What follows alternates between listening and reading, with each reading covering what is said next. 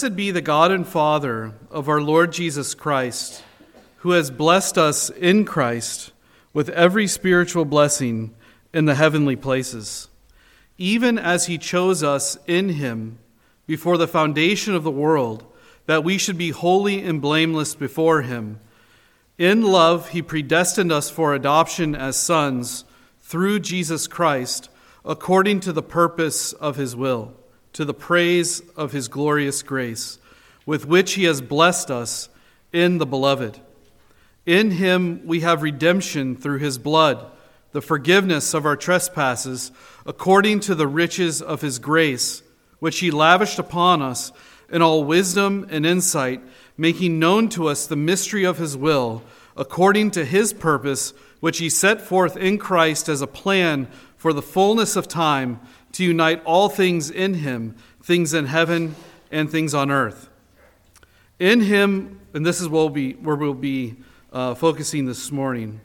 In him we have obtained an inheritance, having been predestined according to the purpose of him who works all things according to the counsel of his will, so that we who were the first to hope in Christ might be to the praise of his glory. In him you also, when you heard the word of truth, the gospel of your salvation, and believed in him, were sealed with the promised Holy Spirit, who is the guarantee of our inheritance until we acquire possession of it, to the praise of his glory. Well, let's pray.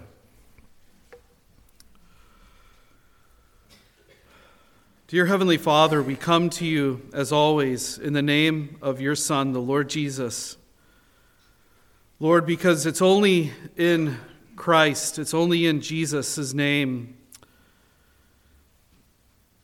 that we're forgiven. It's only in and through and by Him that we can come before you at all. Because He and He alone is our mediator. He and He alone died in our place. He and He alone has redeemed us and has made full payment for our sins through His broken body and shed blood on the cross. But because He has done all this, we come boldly because He, He's purchased us for you. And this morning, as we turn our attention to your word. Lord, I pray that you would feed your sheep,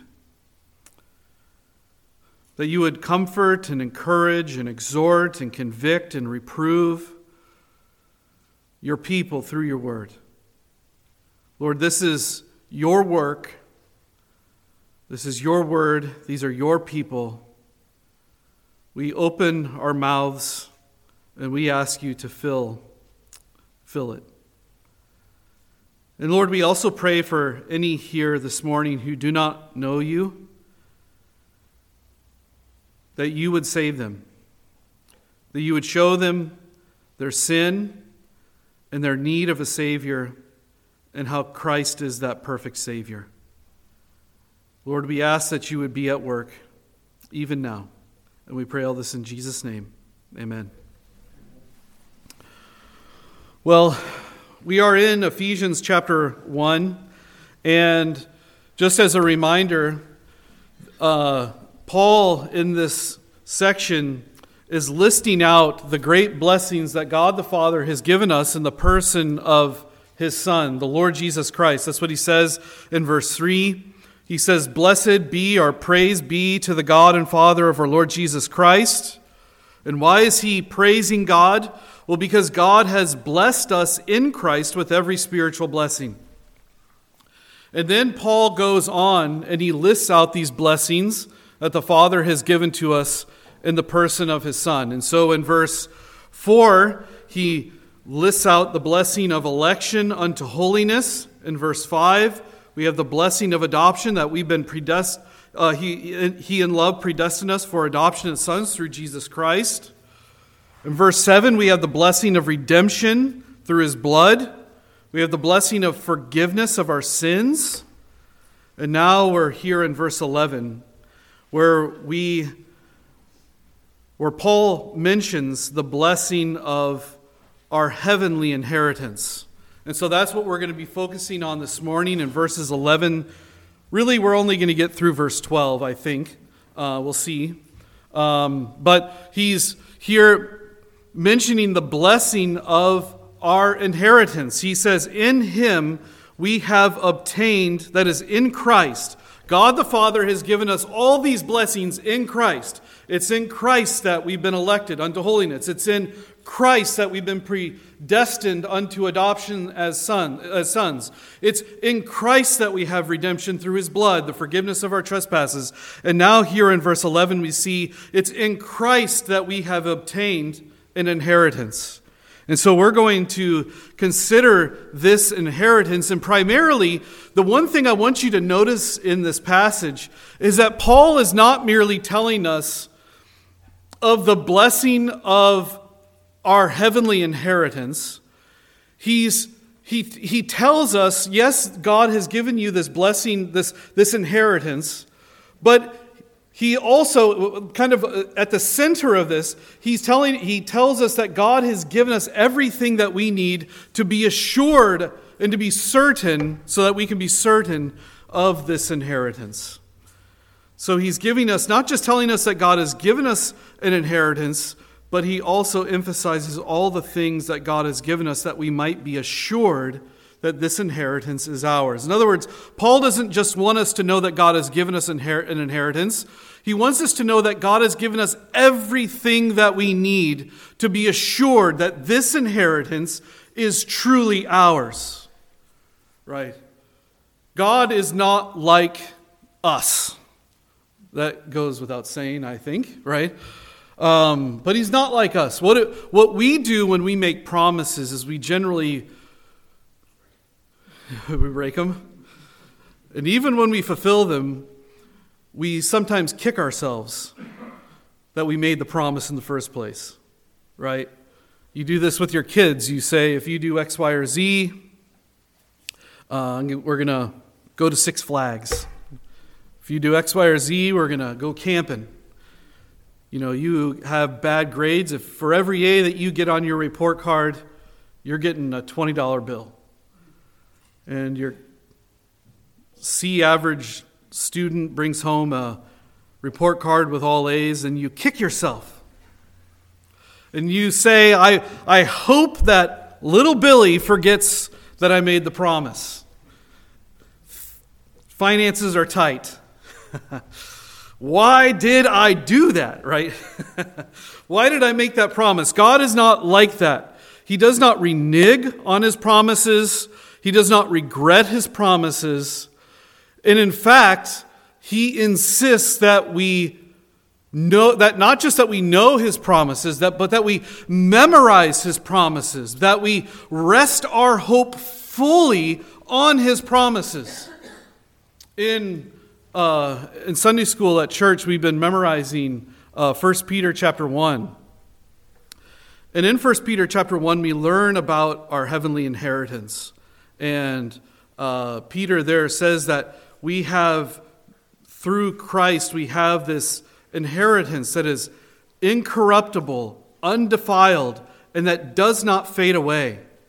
And then a few verses later, and I can't remember verse 13 or so, he says, he, he, he exhorts the, the Christians that he's writing to. He says, Therefore, gird up the loins of your mind, be sober. And then he says this, and rest your hope fully on the grace that will be brought to you at the revelation of Jesus Christ. So he doesn't just say that you've been given this inheritance, he exhorts the people of God to rest their hope fully on this promised inheritance. Rest your hope fully on it. And when I, I'm a visual thinker, when I think of rest your hope fully on it, I think of someone plopping themselves down on the couch. You know, if you're not certain that a chair is going to hold you, you sit down gingerly. But when you plop yourself on the couch, there's nothing ginger about it, right? You, you, you know, you're, you're confident that that thing is going to hold your weight. So you plop yourself on the couch. And this is what Peter is saying in 1 Peter chapter 1. Rest your hope fully. Put all of your weight on this promise. Rest your hope fully in this promise. And this is the thing about hope in Christianity, in the Bible. Hope is not wishing upon a star or crossing your fingers and hoping in this wishful thinking sense. Hope in the Bible is confidence, it's assurance that you, that God has promised and he will fulfill his promises. It is a confidence. That's what we, when we speak of hope, we are speaking about confidence that God will do what he said he will do. And that's really what our passage this morning is all about. Is yes, we've been given a promise of a heavenly inheritance that is incorruptible, undefiled, that does not fade away, but God has not just given us this promise, He's given us everything that we need to be assured. He wants us to rest our hope fully in, his pro- in this promise of this heavenly inheritance. And so let's go ahead and dive in to these verses. In verse 11, we see our promised inheritance. He says, In Him. Now, of course, we can't really just move beyond those two first words because it's the refrain of this entire section. He has given us every spiritual blessing in Christ. In Him. He, he chose us before the in Him He chose us before the foundation of the world to be holy and blameless. It is in Christ. It is in Christ that we've been predestined unto adoption. This redemption is found in Christ. It's the constant refrain of this passage. And so you may be sitting there this morning, maybe you're not a Christian, and you're saying, well, this sounds great. Uh, uh, an incorruptible, undefiled inheritance that does not fade away, reserved in heaven. I, I want that. Where do I get that? Well, the only place you can get that is in Christ. It's not found anywhere else. You know, there are certain minerals and gems and stones where you have to go to a. They're only found in. Actually, I learned about a new fish. Um, I didn't plan on bringing this up, so I can't remember the name of the fish. Of course, it's like a. It's called like a Devil's Canyon. It's the most rare fish in the world, and it's only found in. Uh, I can't. I can't remember the name of it. Um, I probably shouldn't have brought it up because of that. But, anyways, it's the most rare. I actually did a search on Google. What is the most rare fish in the world? Why do you Google those things? Because we live in 2023, 2024. But I searched for it in 2023. And it's only found in one place, and it's this canyon in Nevada. You want to get this rare fish, there's only one place that you can find it. It's not found anywhere else in the world. You want the blessings of the Father? It's found in one place it's in Christ. In Him we have obtained an inheritance. Do you want this inheritance? Do you want a heavenly inheritance in the presence of God, this infinite God? You can we will never plumb the depths of his glory. We will never plumb the depths of his beauty. You look at what he's made, the, the mountains and the sea and the rivers and the stars, the planets, the constellations, and you look at the glory of what he's made, and these things are but a faint reflection of his glory. We will never plumb the depths of His glory, and that's what heaven's all about. It's all about Him. That's what our heavenly inheritance is all about. It's all about Him. It's a place where you will never be bored because there's never you'll never get to the bottom of who this God is. And this what, what eternity, what our inheritance is all about, is that we will be with him plumbing the depths of his beauty and glory and majesty every day, day after day after day, always minds blown. Never a break from the glory. In a place without sickness, pain, or death. No sin. No backbiting. We'll be able to trust everyone perfectly no lying or stealing, no broken relationships.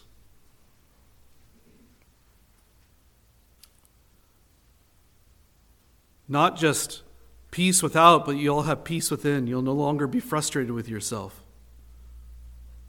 What a thought. oh man, I, I'm frustrated with myself all the time. Peace without and peace within.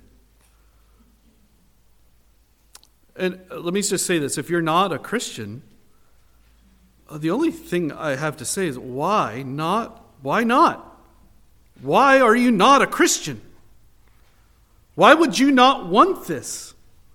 And this is what is at offer in the gospel a restored relationship with God in this heavenly inheritance. And you may say, well, you know, I do want this. And the answer is you have to go to Christ.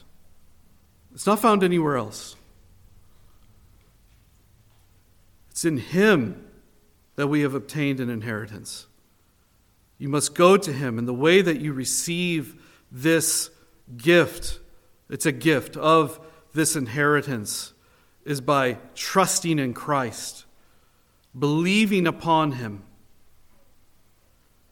resting your hope fully in Him and what He has done on your behalf by dying on the cross and rising from the grave.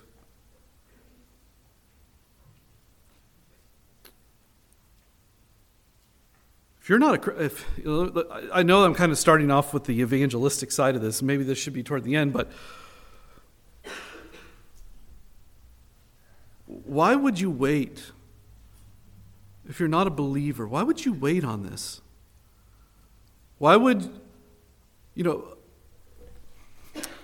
the uh, Isaiah talks about how come, he, it's this free offer, come Buy money. Well, what are you going to buy it with? He says, Well, it's without price, it's a free gift.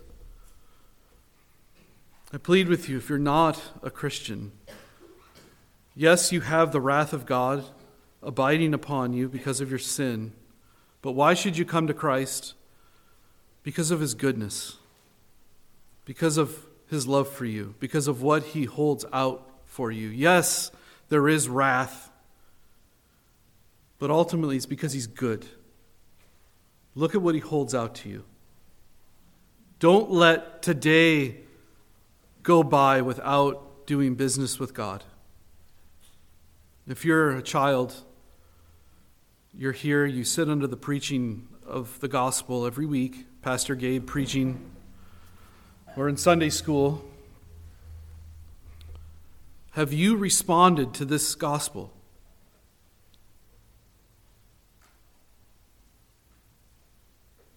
There's an urgency in this. Because it's only found in Christ, and you're not guaranteed tomorrow.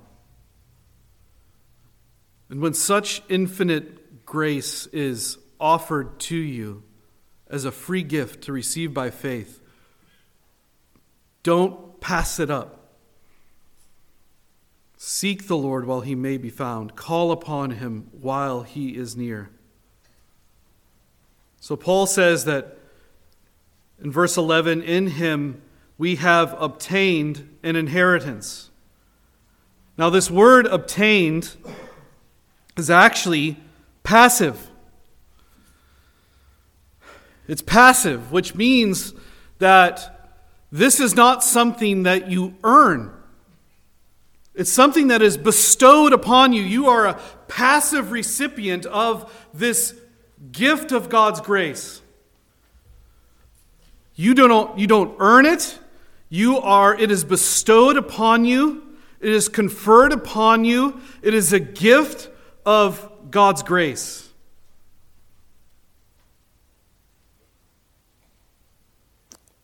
Unmerited favor.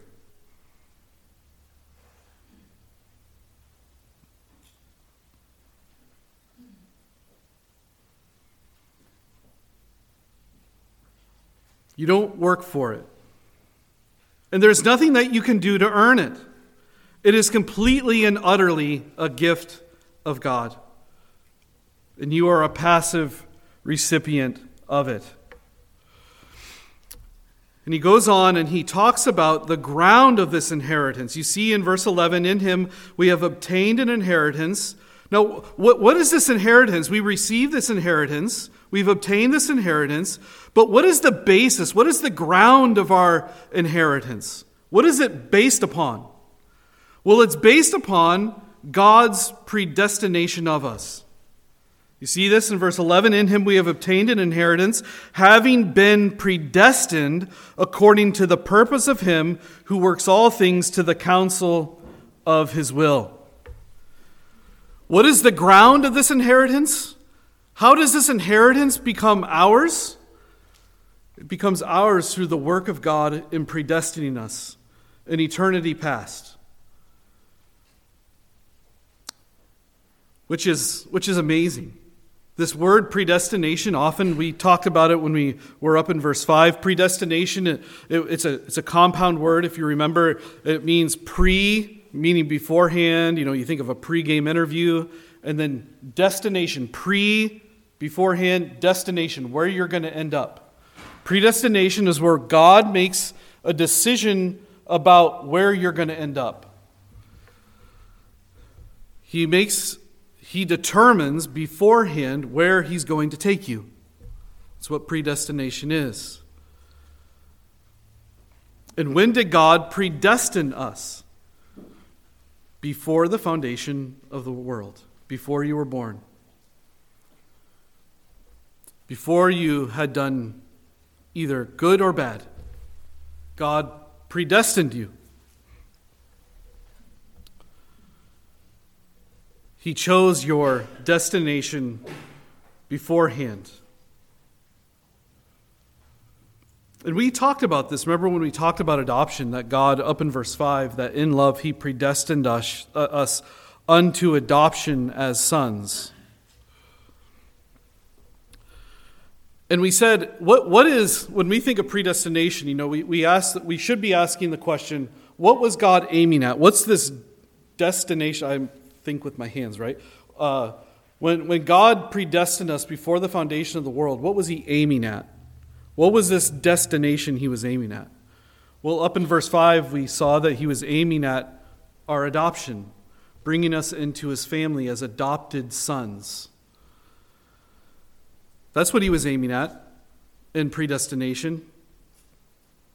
And remember, we talked about adoption and how adoption the, in, in the ancient world, adoption was a common practice. And the, the way that adoption worked in the ancient world is that a man would adopt a son, and that adopted son would have all of the legal rights and privileges of a natural born son. An adopted son would have all the legal rights and privileges of a natural born son. And what is a, a legal right or privilege of a natural born son? He becomes the heir. An inheritance. He receives the inheritance from the Father. He has a right to that inheritance because he is an adopted son. The government can't come in and seize the adoptive father's land or money or possessions because the adoptive son has a legal right to that land, to those possessions. So we in Christ, as adopted children, have all the legal rights and privileges of a natural born son of God, which means that we are heirs of God and co heirs with Christ. We, as adopted sons, receive an inheritance. And so, this verse here in verse 11 that we've obtained an inheritance through predestination, it's echoing, it's really the implication of what Paul is talking about up in verse 5. That adoption and inheritance, uh, uh, adoption implies inheritance. And Paul is merely here filling out the implications of what it means to be adopted as a son. Which all of us, even women, are adopted as sons in this very particular sense that you receive the inheritance of a son. because the inheritance would go to the Son in the ancient world.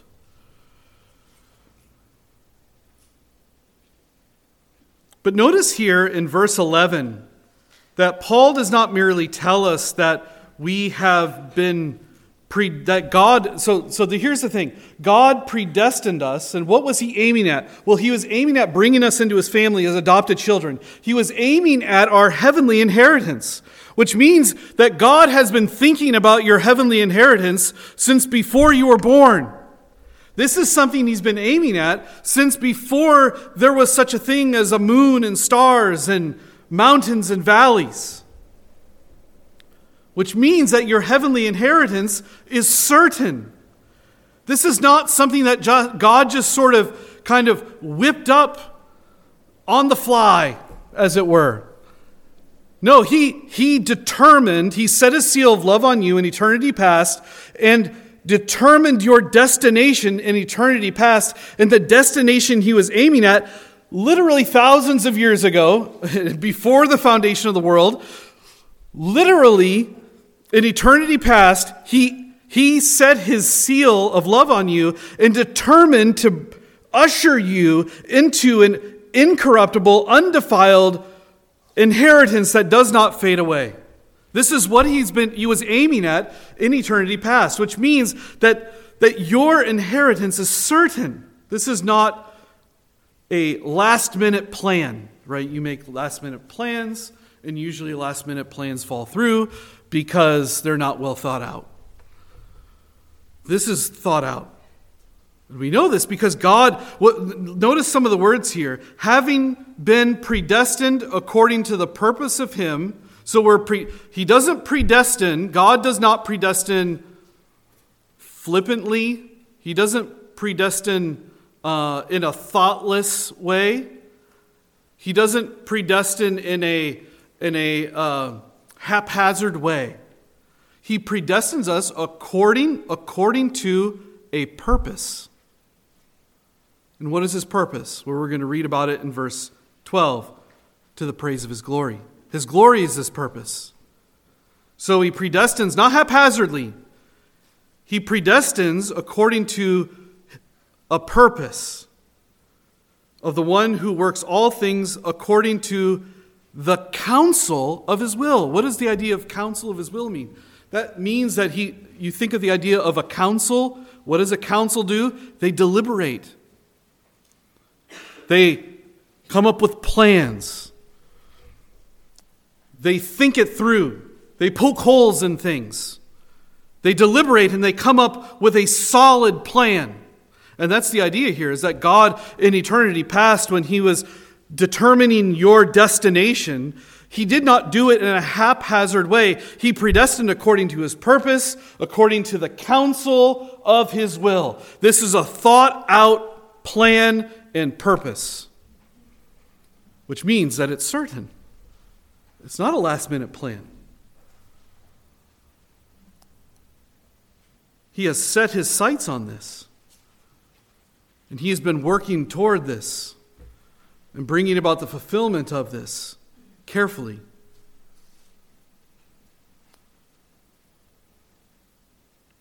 And Paul, he goes in here and he doesn't just tell us that God has predestined us to receive this inheritance, he now follow this. He tells us about the one who does who predestines us. He tells us something about God here.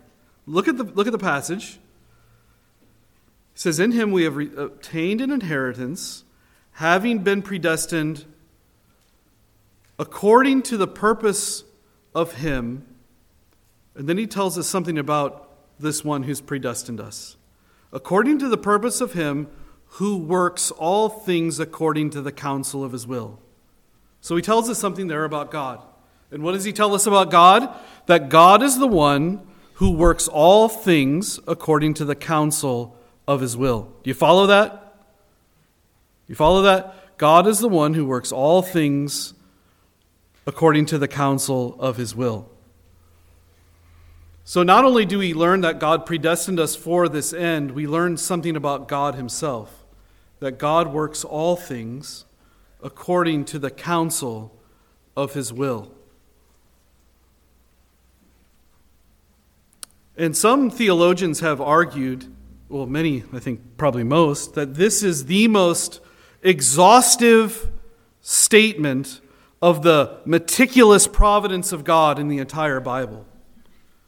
It's the, the most exhaustive statement. He works all things together for the count. Oh, uh, sorry, sorry, not all things together. He works all things according to the counsel of his will. All things, the big things, the little things. It's all inclusive. Everything. You think about what Jesus says in, uh, I believe it's in Matthew chapter 10, where he says that uh, two birds are sold, you know, two birds are sold for a penny, and yet, you know, not one of them falls to the ground apart from your heavenly Father. So God is sovereign even over the smallest little thing, like a bird, a sparrow falling to the ground. He's sovereign over the little things. Here, let me just read it. He says, Are not two sparrows sold for a penny? And not one of them will fall to the ground apart from your Father. So, what, what Jesus is saying is two sparrows are sold for a penny. In other words, the, the divisions of money doesn't go down small enough to be able to pay for just one bird, one sparrow. One penny, two birds. You go to the gas station. I was just driving by the gas station this morning, and I think the price of gas was, um, it was two dollars and ninety nine cents and nine tenth of a cent. Why do they put the why do they do that? Are you going to go to the. Uh, I'm not going to pay that nine tenths of a cent, right? I want to go to the other gas station where, you know, it's eight tenths of a cent. Because, um, you know, a penny saved is a penny earned, or a tenth of a penny saved is a penny earned, right? Um, div- our divisions of money don't go down that small. You're not going to say, I, I don't want to get gas there. I can't, I can't spare that. You know, I want my change back, my eight tenths of a cent back. You don't do that. Well, Jesus is saying the same thing about sparrows. They're sold for two for a penny. And, and God, not one sparrow falls to the ground apart from God's sanction. He's sovereign over every little thing that happens. Every little thing. I was just reading in, uh, last night, this is just by uh, doing my devotions. I'm in 1 Samuel. And it just so happened that I read the, the, uh, the narrative of when Saul becomes king. And do you remember how Samuel, how Saul got in touch with Samuel, how they ran into each other? Saul's dad, Kish, had a bunch of animals. And two, or I don't know how many it was, but some donkeys got out. And so Kish went to Saul and said, Hey, Saul, go grab a servant and go find these donkeys. Saul was literally on a donkey finding mission. And he's traveling all over, you know, going all over the countryside looking for these don- donkeys. That's what he's doing.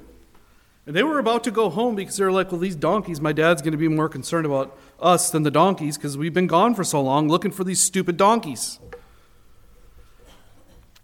And then someone tells him, well, there's a seer, a prophet, who's right over here, and his name is Samuel. You should go ask him about these donkeys. He can probably help you. And so Saul goes to Samuel, and, and the Lord supernaturally tells Samuel, hey, a guy named Saul's coming looking for donkeys and he's the one I want to make king. And so Saul goes to Samuel and says, Hey, I need to find my donkeys. That's a very loose quote.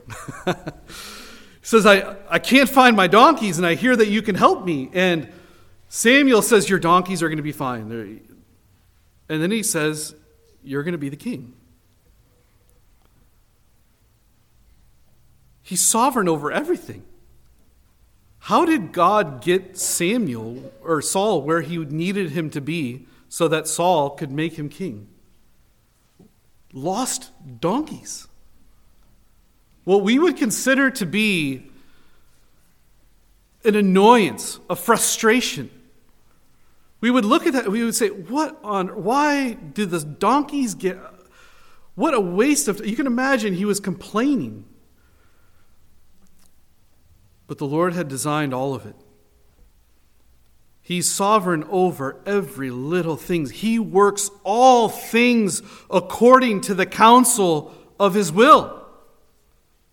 All things. And not just the little things, but the big things. See, He works the, the rise and fall of nations. You think of, of, uh, of you know, ancient Israel or, or uh, in the book of Daniel. Been reading the book of Daniel, and in Daniel you have uh, the, this statue that's made of gold and bronze and some other things, and it's, it represents all these different nations the rise of Babylon, the fall of Babylon, the rise of Persia, the fall of Persia, the rise of Greece, the fall of Greece, the rise of Rome, the fall of Rome. All before it even happened, 600 years before any of this happened.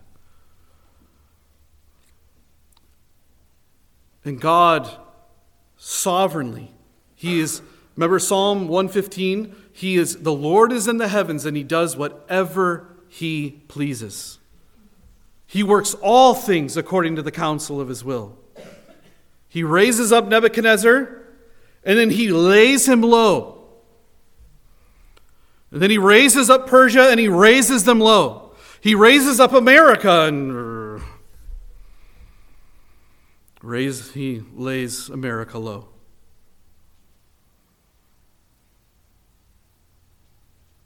He's sovereign over all of it. This is the one who predestined you to receive this inheritance. The one who works all things after the counsel of his will. What does that mean? It's certain. It's certain. He does whatever he wants. You know, Nebuchadnezzar, after God laid Nebuchadnezzar low in, in Daniel chapter 4, he says, he, basically, he says, God can do whatever he wants. He says, no one can stay his hand. I love that. No one can stay his hand. In other words, no one can stop him from doing what he wants to do. That's what that means. No one can hold him back. When he decides, when he ordains for something to happen, no one can reverse his hand. He does whatever he wants on the astronomical level, on the atomic, you know, atomic level, microscopic level, every level in between. He's doing whatever he wants. And this is the one who has predestined us unto this inheritance. Which is a glorious thought. It means that he does whatever he wants. If he's decided, no one can stay his hand. If he's decided that he wants you in heaven, you're going to heaven. That's the end of the story. And I know that some people hear this and they, they, they are disturbed by this truth. You know, R.C. Sproul said that there's not one maverick molecule in the universe, which is a, a great statement, that there's not one molecule doing its own thing, you know, that God is not in control of. That's the way molecules work, if you're wondering. Um, there's not one maverick molecule in the entire universe, and for some people, this is disturbing. They look at it and they say, Well, it's not, you make it sound like I'm at the mercy of God, whatever He wants. And the reply is, yeah, that's exactly what I'm saying. That's what the Bible says. He does whatever he wants. And some people are disturbed by that. And my reply would be what's the alternative? Do you, do you want to be, do you want everything to work out according to your will? I mean, I look at my will, my desires, and I look back in my life and I see if I got my way there and I got my way there, I'd be a miserable. Oh my goodness. We, we can't even assess our needs correctly. What do I need? We don't know what we need. We think that what we need is immediate comfort and fulfillment and satisfaction right now. but oftentimes, what you need is some heartache. Sometimes, what you need is some difficulty so that you can learn perseverance. One time I heard a guy say, It was good that I was betrayed because it taught me to put my hope not in men but in God.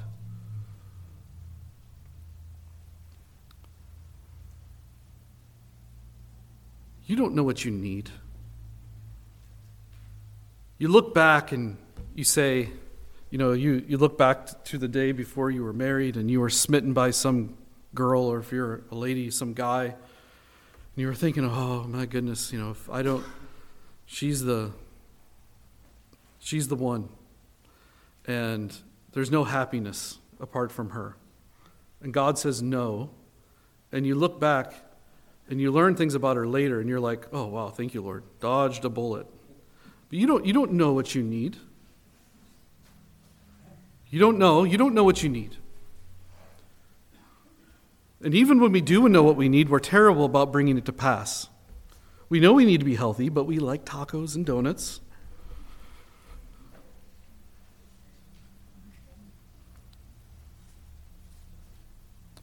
So, what's the alternative? Do, do you really want life to be in your hands? The older I get, the more I am thankful that the Lord is in the heavens and he does whatever he pleases. Now, if God were if God were malicious, if he were not good, this would be bad news. But the more you study the scriptures and the more you learn about the character of God, the more you find this truth to be a comfort. Because you know, you know that He's good, He's loving, He's patient, He's kind. His love reaches to the heavens, His faithfulness to the skies. His righteousness is like the mountains of God, and His justice like the great deep. He is good. And because of that, when, when I know that everything is in His hands, that He works all things according to the counsel of His will, that does not disturb my soul, it comforts my soul. I want things to be in His hand. I don't want things to be in my hand. I mess everything up. And you do too. I mean, that's not a knock on you. It's just you're like me. We're made of the same stuff. And what Paul is driving at here is this it's that, that the one who predestined you to this inheritance. He has determined your destination, and this destination is a heavenly inheritance. This one who's done this, he is the one who works all things according to the counsel of his will, which means that we can be certain that it will happen. No one can stay his hand. It's going to happen. You can be certain of it, you can be assured of it. You can rest your hope fully on it because He is faithful and He is good and He has determined it. And He didn't determine it as a passing thought, it was according to the counsel of His will. This is what He's aiming at. And then He goes on in verse 12 and He tells us why. See the word so that? He's going to tell us why did God predestine us to receive this inheritance? What, what's the purpose? What's the goal here, Paul? So that, what's his purpose? Why did he predestine us unto this uh, heavenly inheritance? So that we who were the first to hope in Christ might be to the praise of his glory. That's why he did it. That's why he predestined you unto such an amazing, glorious future. But this passage, I think, out of all this section, This passage is probably, this verse has probably been the most difficult for me to wrap my mind around because I read this, and I don't know about you, but I read this and I say, so that we who were the first to hope in Christ might be to the praise of his glory. And the question that I keep asking is, be what? So that we who were the first to hope in Christ might be what to the praise of his glory? That we might be holy to the praise of his glory? That we might be loving to the praise of his glory? That we might be what? But if you do, if you study this word be, it just literally means to exist or to live. And this is what Paul is saying that the reason why God predestined you unto this glorious end is so that you might exist to the praise of his glory. In other words, think about what this means. It means that you the sinner saved by grace, you existing as a child of God, a recipient of this heavenly inheritance, other people and the angels will worship God because of the grace that He has poured upon you. That's what this means. Your very existence as a child of God, as a sinner saved by grace, brings glory to God. Because people look at you, and what do they say? Something like this Only a God of infinite grace would do something like that for someone like him or her. Only a God of infinite grace would send his Son to die for a wretch, a sinner like him or her. Only a God of infinite love, infinite grace, infinite mercy would not just forgive them of sin, but adopt them into his family and, and bestow upon him and her a heavenly inheritance that is incorruptible, undefiled, and that does not fade away. If I was your God, there would be no hope. If you were my God, there would be no hope. Because I'm not that gracious, and neither are you. It's not a knock, we're sinners. Only a God of infinite love would do this for people like us. And so the angels look on and they worship God because of you, because of what He's done for you because of the, the infinite riches of His grace that He has bestowed upon you, because of the status of being a child of God that He has placed upon you. They wonder. They say, and we look at each other, don't we? And We say the same thing. You know, uh, Paul, think about Paul in Galatians chapter 1. Remember what he says at the end of chapter 1? Paul was a persecutor of the church. He was a violent aggressor. That's what he says in 1 Timothy. A blasphemer. Listen to what Paul says in Galatians chapter 1 about his conversion. And notice particularly how the people of God responded to his conversion. Okay, you hear that? Notice how the people of God responded to his conversion. Paul says, Then I went into the regions of Syria and Cilicia, and I was still unknown in person to the churches of Judea that are in Christ. They only were hearing it said, He who used to persecute us is now preaching the faith he once tried to destroy. Now listen to this. And they glorified God because of me. That's, that's what Paul's getting at here in Ephesians 1, verse 12 that we will glorify God. I will glorify God because of the grace that He's bestowed upon you. And isn't this true when God saves somebody, especially out of a, a mess? And we say, Look at His grace, look at His power, look at His kindness, look at what He's, look at, look what the cat drug in. and God picked him up, cleaned him off, and brought him into his family.